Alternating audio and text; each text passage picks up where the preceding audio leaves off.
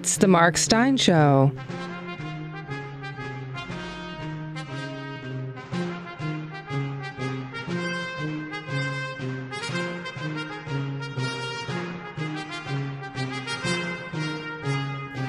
And now, here's Mark.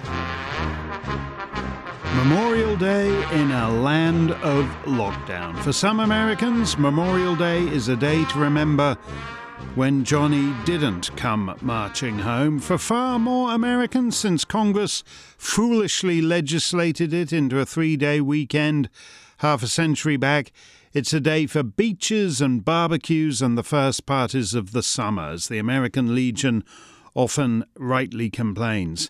In my corner of New Hampshire, something of the old post-Civil War Decoration Day survives, a day for going to the cemetery and, quote, strewing with flowers or otherwise decorating the graves of comrades who died in defence of their country during the late rebellion. When men die young in war, they are not always fathers, and it is left to parents, sisters, nephews, great-nieces to tend their graves. But I was always touched by the tradition in my town, as the grade schoolers troop off to lay their flowers, of letting newcomers with no forebears in the cemetery adopt for a day those war dead with no family members left in town, so that on Decoration Day no grave goes undecorated. If you live in a small town, you get used to parade days round the common, 4th of July, Old Home Day, the fire trucks, the floats, the horses, the children. If your town's my size, the problem is that everybody who'd enjoy watching the parade is in it. But Memorial Day is different, a little more particular. A clutch of veterans from the Second World War to Iraq march round the green, followed by the town band and the Boy Scouts. A diminished and suicidally ill-governed institution at the national level, but not quite so pitiful at the local. Oh, and the fifth graders too. The band plays Anchors Away, the caissons go rolling, My Country 'Tis of Thee, God Bless America. And in an alarming nod to modernity, for reasons I know not, Ray Stevens' song, Everything is Beautiful in Its Own Way, a Billboard #1 exactly half a century ago, May 1970. One of the town's selectmen gives a short speech, so do a couple of representatives from state organizations, and then the fifth graders recite the Gettysburg Address and the Great War's great poetry. There's a brief prayer and a three-gun salute, exciting the dogs and babies. Wreaths are laid, and then the crowd wends slowly up the hill to the Legion hut for the ice cream social. It's always the same, unchanging through all the years. Until this year, thanks to the Chinese virus and the lockdown. And from my little North Country backwater to the big national parade in Washington, it's all off, everywhere, everything, cancelled. And I'm really missing the guns and the dogs and the band, because it's the best part of small-town New Hampshire and reminds me why, even as all around northern New England, meth and heroin and crime and despair rampage on, even through all that, the Memorial Day parade reminds me why I fell in love with this part of the world. When the parade ends and we all assemble by the Civil War Memorial, it is, as I said, the fifth graders who get to honour the veterans in verse. But it's not just the classics they recite. There are a few self-penned poems, too. The latter can be a bit hit and miss, and one has to be alert, given the dispositions of some of my neighbours, for give peace a chance, war is never the answer, not so subtle subtexts. But a few years ago, my then fifth-grade daughter was asked to write something, and so she did. Nothing to do with me. I was away in Chicago all that week. But I was pleased to see that all the rhymes are true. She is older now, and today she would try to write it more sophisticatedly. But I've always liked its heartfelt directness. So this is my daughter's fifth-grade poem, as a 10-year-old girl delivered it on a New Hampshire town common for Memorial Day. The stars and stripes, red, white and blue, wave above our heroes true. It makes us cry, it makes us weep, but in our hearts we will keep. The sacrifice our soldiers gave, they shall not die in vain, for they have given us the freedom they have fought to gain. A poem for this day from my beloved daughter Sesie, the real talent in the family. A lockdown Memorial Day isn't really Memorial Day at all. For a great nation, for the first time in a century and a half, cannot honour either its dead or its own best traditions. On this Decoration Day, I miss it terribly. I miss it all. Even, gulp, everything is beautiful in its own way.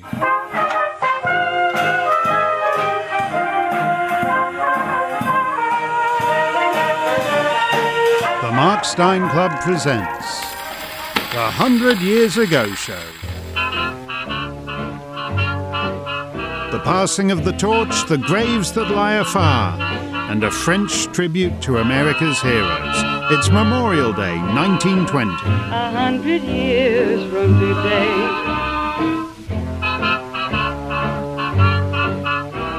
Memorial Day is changing in America as the aged Civil War veterans of the Grand Army of the Republic dwindle in number. The young veterans of the recent World War step up to take their place. This Memorial Day is the first since the establishment of the new American Legion, whose members are conspicuous in today's observances from Maine to California.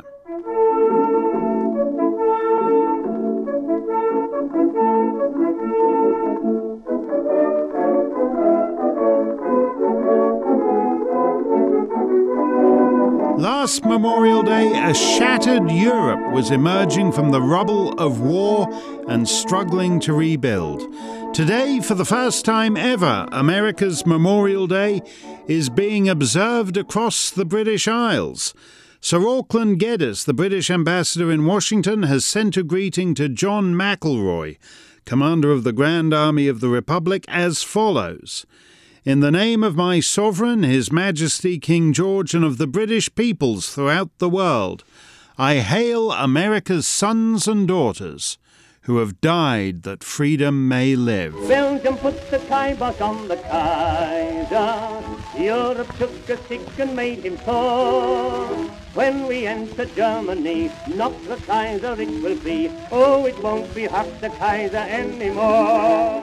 In Belgium, King Albert has ordered that the graves of US soldiers buried on his soil be decorated according to American custom, and declared that the Belgian army is proud and happy to have fought shoulder to shoulder with the American forces.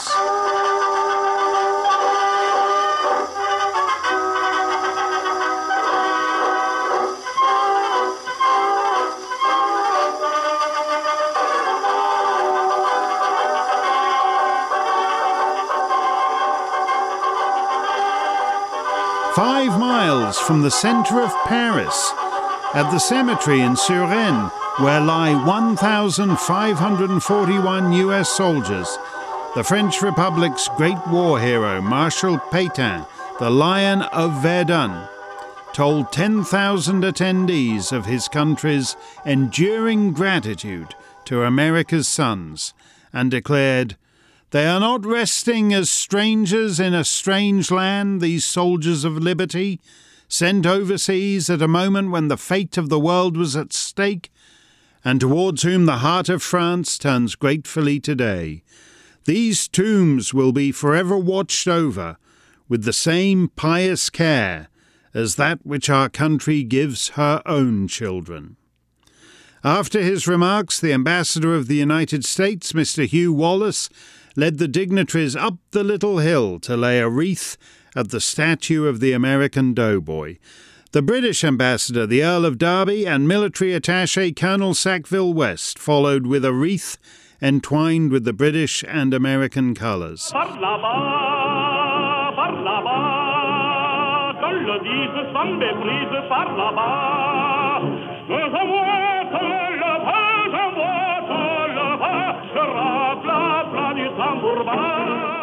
across France in 497 burial grounds, from the English Channel to the border of Switzerland.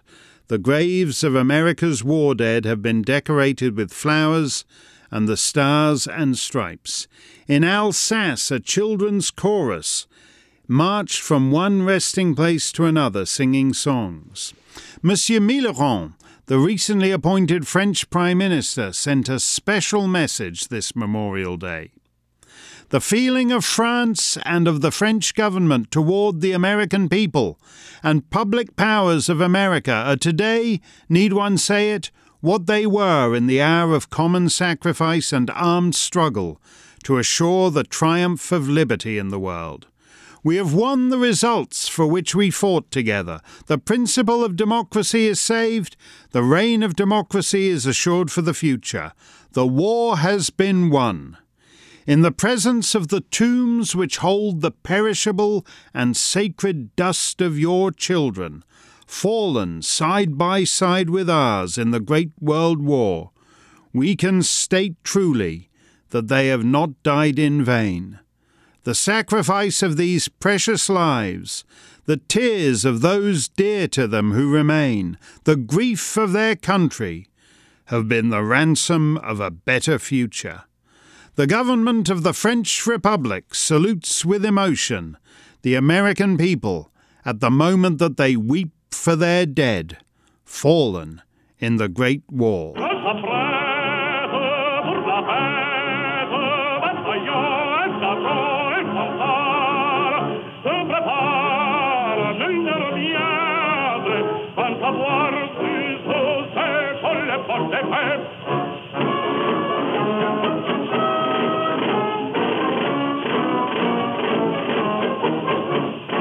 And that's the way of the world.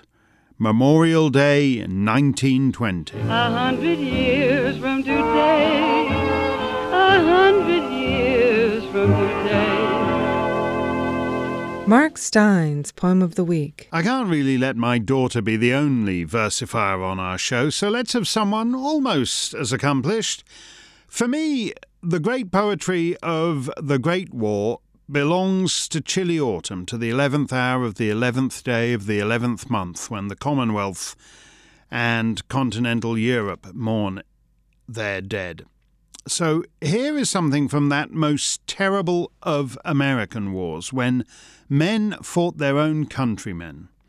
Everyone knows Herman Melville as a novelist, the author of that great American novel, Moby Dick, but in fact, he quit novel writing 4 years before the Civil War after a rocky reception for The Confidence Man.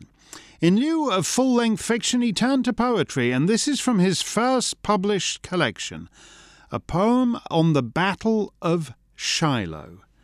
That took place in April 1862 in Tennessee. In just 2 days, the dead and wounded and missing numbered 23,746. It was the bloodiest battle in American history, although it would not hold that title for long, for worse was to come later that year and worse still in the next. Melville rhymes Shiloh with fly low and lie low, which to my ears sound a bit like musical comedy rhymes. More controversially to others, he presents his foes in battle as comrades in death, quote, fame or country least their care. But as old soldiers know, that can be true for enemies on far distant foreign fields of battle, and is surely more so in the carnage of Pittsburgh Landing, when American fought American.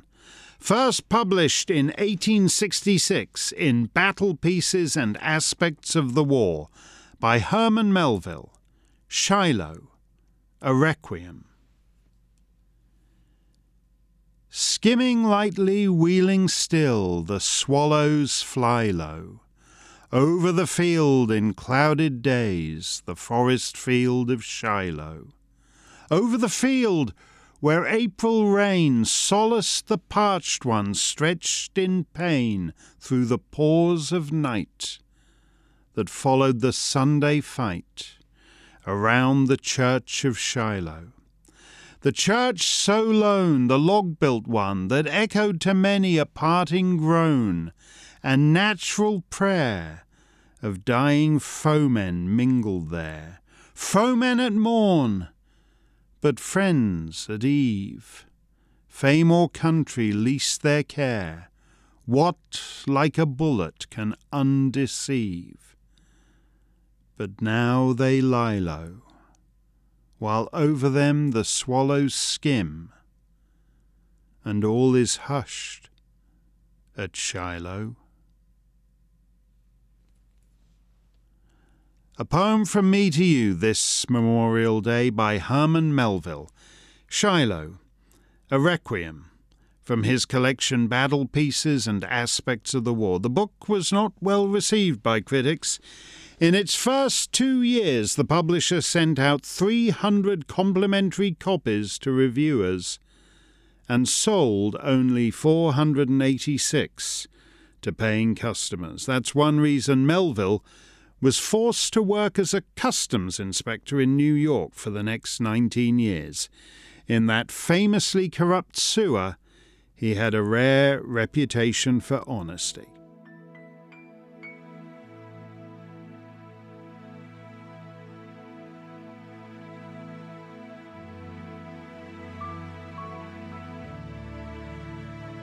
I'm just trying to be a father, raise a daughter and a son, be a lover to their mother, everything to everyone.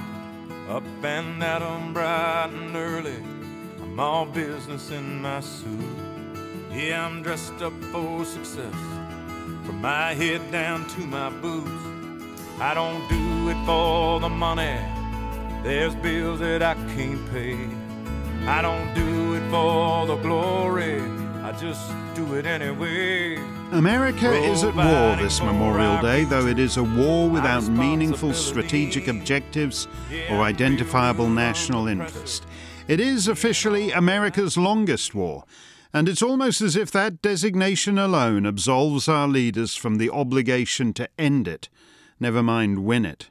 It started brilliantly and innovatively, as so many of our wars do, and then came the long, slow bleed. Will they write poems about it? Will they sing songs about it? Even the newspapers do not really carry any great vivid accounts of the heroism and courage of the men on the ground. One of the first Americans lost, over 18 years ago now, was USAF combat controller John A. Chapman, who grew up in Windsor Locks, Connecticut, and died 10,000 feet up Takur Gar, in the Arma Mountains of Taktir Province. In the early hours of March the 4th, 2002, his Chinook came under fire, a Navy SEAL fell out and was taken by the enemy, and the helicopter landed 4 miles away for the team to go get their comrade. He's the second man out, and under heavy fire from every direction he heads for the summit alone, but firing on his targets even as he's slogging his way uphill through thigh-deep snow. Deep snow, in the dark, and being shot at from a bunker above him. He opts to charge the bunker single-handedly in the face of point-blank fire from two AK-47s. He's on top of them, takes out both guys, and saves the lives of the SEAL team below. He begins firing at the next bunker, where Chechen and Uzbek fighters are holed up with machine guns, grenades, RPGs. And then John Chapman is hit twice in the torso and falls to the ground. The SEAL team thought he was dead, and they needed to get off that mountain in a hurry. Overhead, there was a Predator drone recording the scene. And years later, new technology enabled the Pentagon to analyze the footage more forensically. And it showed something remarkable, that John Chapman, though mortally wounded, recovered consciousness and resumed the fight. At approximately 5:20 in the morning, Chapman recovers and begins to engage the enemy.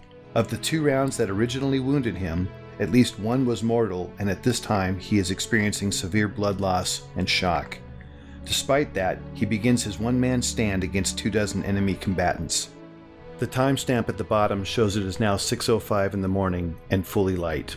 He's been fighting alone now for 40 plus minutes and has received more gunshot and shrapnel wounds as a result of the fierce combat. In this stunning display of determination and courage, Chapman can be seen fighting hand to hand with the fighter. 6 minutes later, in this new shot, Chapman can hear another helicopter approaching the summit. John begins engaging the enemy in multiple directions and is rapidly approaching the last of his ammunition. The enemy is desperately trying to displace Chapman so they can put heavy weapons or rocket-propelled grenades in Bunker 1 while simultaneously engaging the helicopter. With the choice to save his life or the lives of his unknown comrades, Chapman makes the decision to climb out of the bunker and begin firing in multiple directions as can be seen in the inset. Suffering from as many as a dozen wounds, Chapman is in fact already in the process of dying. As he fights, the helicopter is struck by a rocket-propelled grenade and makes a remarkable controlled crash just below Chapman and the summit. Chapman, now off-screen, continues to cover his comrades as they pour out of the stricken helicopter. Some of them are fatally shot as they exit. These images, with Chapman fighting the enemy at close quarter, are the last to show him alive and in this heroic act, until, finally, after 16 bullet and shrapnel wounds, Chapman succumbs when he is shot through the heart. We will never know his final thoughts or words, but what we do know is his decisions and actions single-handedly saved the lives of 23 comrades. After seeing the footage, the Air Force Secretary began pushing to get John Chapman the Medal of Honor. On the other hand, Naval Special Warfare began trying to obstruct the Medal of Honor because they disliked the implication that the SEAL team had left a man behind, though they surely had good reason to think that he was well and truly dead. So extraordinary tenacity and heroism on the peak of Takur Gar mountain in Afghanistan turns into just another bureaucratic pissing match by the time it gets back to Washington. Nevertheless, 16.5 years after his death, in August 2018, John Chapman was posthumously awarded by President Trump the Medal of Honor. He was the first airman to receive it since the Vietnam War, and in the 150 years since the medal was established, early in the Civil War, he was also the first American ever to be so honored on the evidence not of eyewitness accounts, but of the unseen drone camera whirring overhead. A 21st century technology recording a man in the most ancient and primal of fights. Hand-to-hand combat with a merciless foe in the wilds of Afghanistan. March 4th, 2002. Any day now, boys born after John Chapman's death will be shipping out to the Hindu Kush for new acts of heroism entirely untethered from any coherent war aims by their generals in Washington. And the drones will whir overhead, and perhaps 16.5 years later in, 2037, President Ocasio-Cortez or whoever will honour them in long-ago death. Rest in peace, John A. Chapman. And now, Stein Online presents Mark Stein's Song of the Week. In 1861, the United States had nothing that was recognised as a national anthem, and given that the country was now at war, it was thought it ought to find one. A song, quote, that would inspire Americans to patriotism and military ardour. A 13-member committee was appointed, and on May the 17th, they invited submissions of appropriate anthems, the eventual winner to receive $500 or medal of equal value. By the end of July, they had 1,000 submissions, including some from Europe, but nothing with what they felt was real feeling, because it's hard to write a patriotic song to order. At the time, Dr. Samuel Howe was working with the Sanitary Commission of the Department of War, and one fall day he and Mrs. Howe were taken to a camp a few miles from Washington for a review of General McClellan's Army of the Potomac. That day, for the first time in her life, Julia Ward Howe heard soldiers singing, "John Brown's body lies a-moaning in the grave. John Brown's body lies a-moaning in the grave. John Brown's body lies a-moaning in the grave, and his soul goes marching on."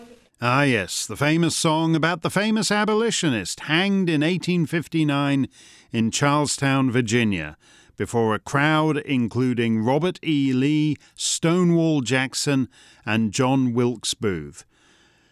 Well, no, not exactly. John Brown's body was not, in fact, composed for the fire-breathing abolitionist, but for an entirely different John Brown, a sergeant with the 2nd Battalion of the Boston Light Infantry Volunteer Militia, and a tenor with its glee club.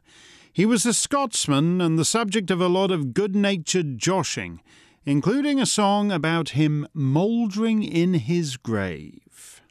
They called it the John Brown Song. On July the 18th, 1861, at a regimental march past the old State House in Boston, the boys sang the song, and the crowd assumed, reasonably enough, that it was inspired by the life of John Brown the Kansas abolitionist, not John Brown the Scots tenor. There are many songs about real people, but as far as I know, this is the only song about a real person in which posterity has mistaken it for a song about a completely different person. John Brown's body is about some other fella's body, not John Brown the hanged somebody, but John Brown the comparative nobody. Later on, various other verses were written about the famous John Brown, and the original John Brown found his comrades' musical tribute to him gradually annexed by the other guy. For the record, Sergeant John Brown died during a Union retreat when the enlistment of Colonel Webster's 12th Massachusetts Regiment expired in July 1864. Only 85 of more than 1,000 men were left to return home to New England, and indeed John Brown's body was mouldering in its grave. The Glee Club lads from the Boston Light Infantry came up with the words, but they'd recycled an old Methodist tune. Back in the 1850s, a Sunday school composer, William Steffi of Richmond, Virginia, was asked to go and lead the singing at a Georgia camp meeting. When he got there, he found there were no songbooks, and so improvised some words to one of those melodies that, like most of the others in those pre-copyright days, was just sort of floating in the ether. Say, brothers, will you meet us? Say, brothers, will you meet us? Say, brothers, will you meet us on Canaan's happy shore? And somehow this combination, an improvised camp meeting chorus with an in-joke verse about a Boston Scotsman, became the most popular marching song of the Union forces, the one bellowed out as Sherman's men marched through Georgia in 1864. According to William Hubbard's History of American Music, Lieutenant Chandler, in writing of Sherman's march to the sea, tells that when the troops were halted at Shadydale, Georgia, the regimental band played John Brown's Body.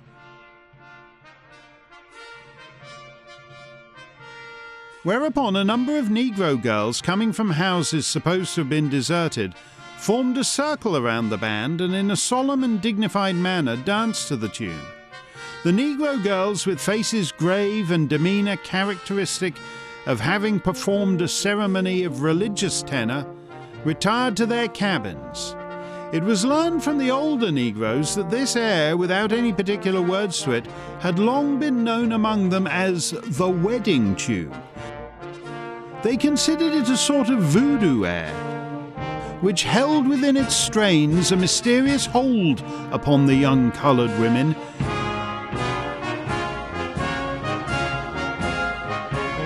who had been taught that unless they danced when they heard it played, they would be doomed to a life of spinsterhood, unquote. There doesn't seem to be a lot of evidence to support that last fancy, but whatever the tune's origin, When Julia Ward Howe heard the song for the first time that autumn day in 1861, John Brown's body was already famous. She loved the martial vigour of the music, but knew the words were inadequate for a lasting hymn. So her minister, Dr. Clark, suggested she write some new ones. And early the following morning at her Washington hotel, she rose before dawn and on a piece of Sanitary Commission paper wrote the words we sing today, casting the war as a conflict in which one side has the advantage of God's terrible swift sword. Mine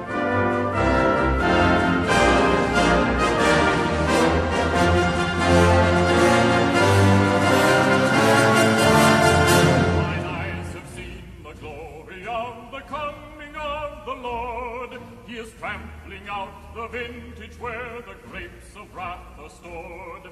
He hath loosed the fateful lightning of his terrible swift sword. His truth is marching on. Glory, glory, hallelujah. Glory, glory, hallelujah. Glory, glory, hallelujah.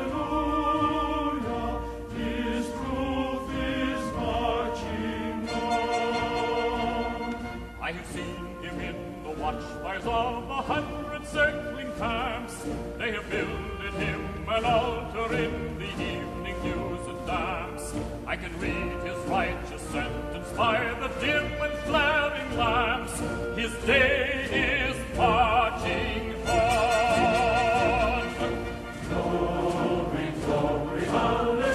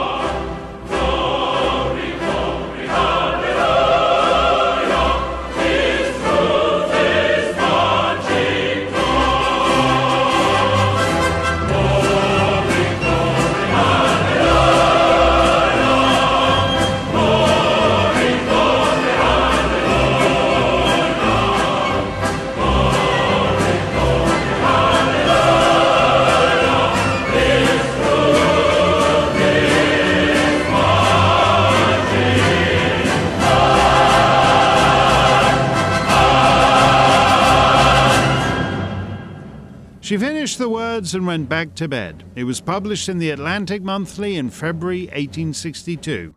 They didn't credit Mrs. Howe, and they paid her only $4.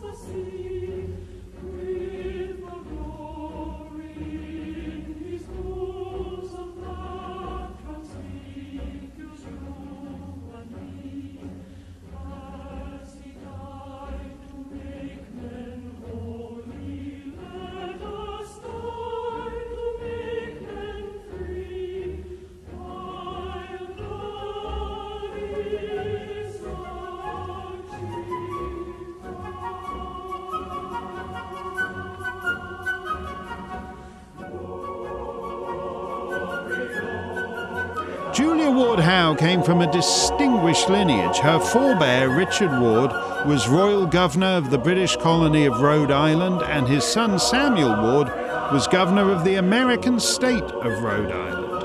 Her husband, like his friend the poet Lord Byron, had played an important role in helping the Greeks win independence from the Turks. Mrs. Howe herself wrote many poems, Broadway plays, and newspaper columns. But the Battle Hymn of the Republic is her greatest achievement.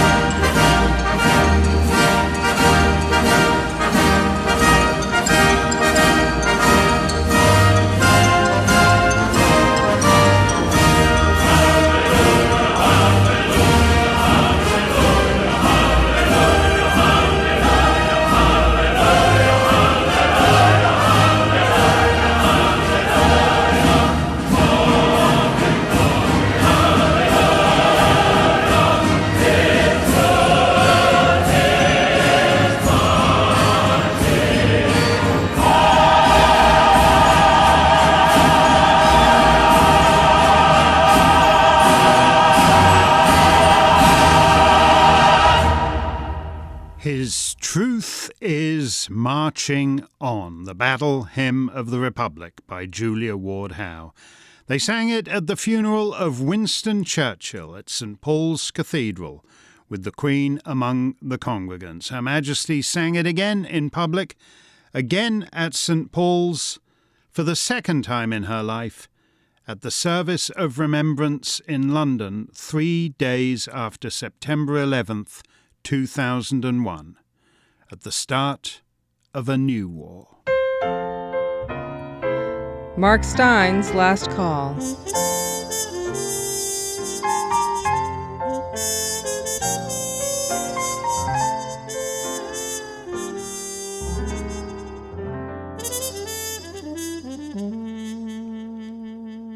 Today's show has taken us to France to commemorate the Great War, to Tennessee for the Battle of Shiloh, to Massachusetts for a singing sergeant in a Boston glee club, and to a mountain in Afghanistan for the unending war of our own time.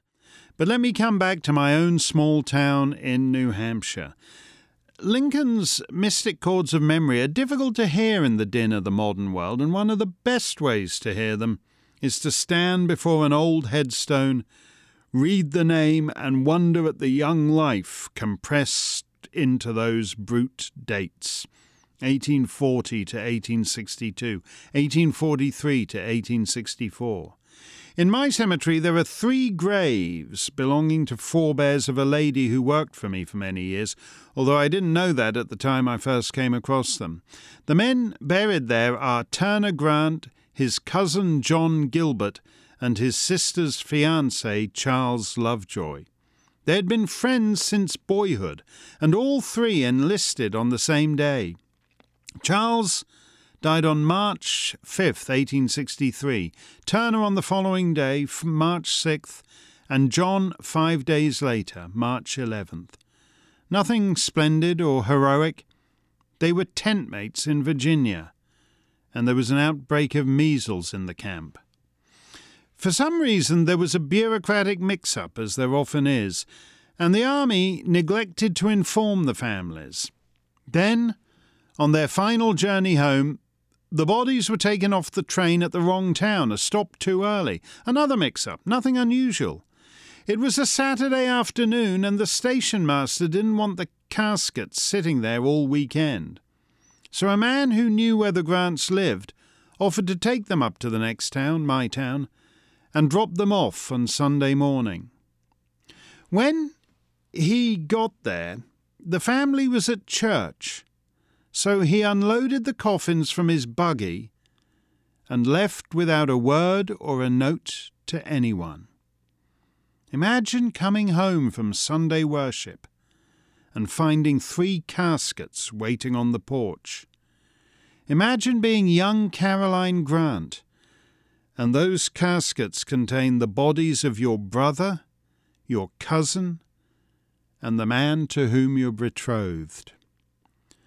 I've passed that house on the road to the Connecticut River and the bridge to Vermont literally thousands of times over the years, and not every time, but once every 6 or 7 times, I think of Caroline Grant and the extraordinary burdens ordinary persons are condemned to bear in times of war. And I think of 3 boyhood chums, fast friends, going off to war, excited by the thrill of it, the romance, the great adventure, and done in by the measles. There are men who die doing something heroic, like charging a machine gun nest, and there are many more who die because everything just gets screwed up, as it is on this Memorial Day, when something brand new, but as random and arbitrary as the measles, stalks the land.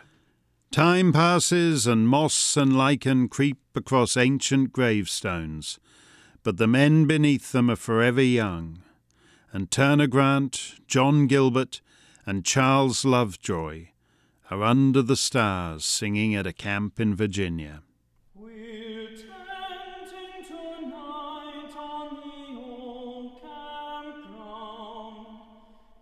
Us a song to cheer.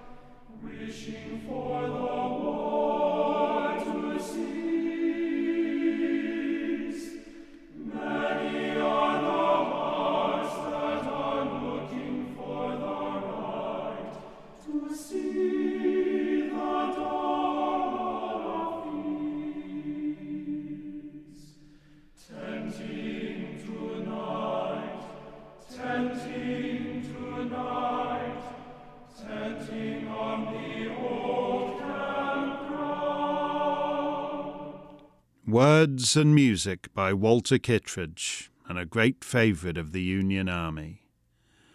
Alas for those comrades of days gone by whose forms are missed tonight. Alas for the young and true who lie where the battle flag braved the fight.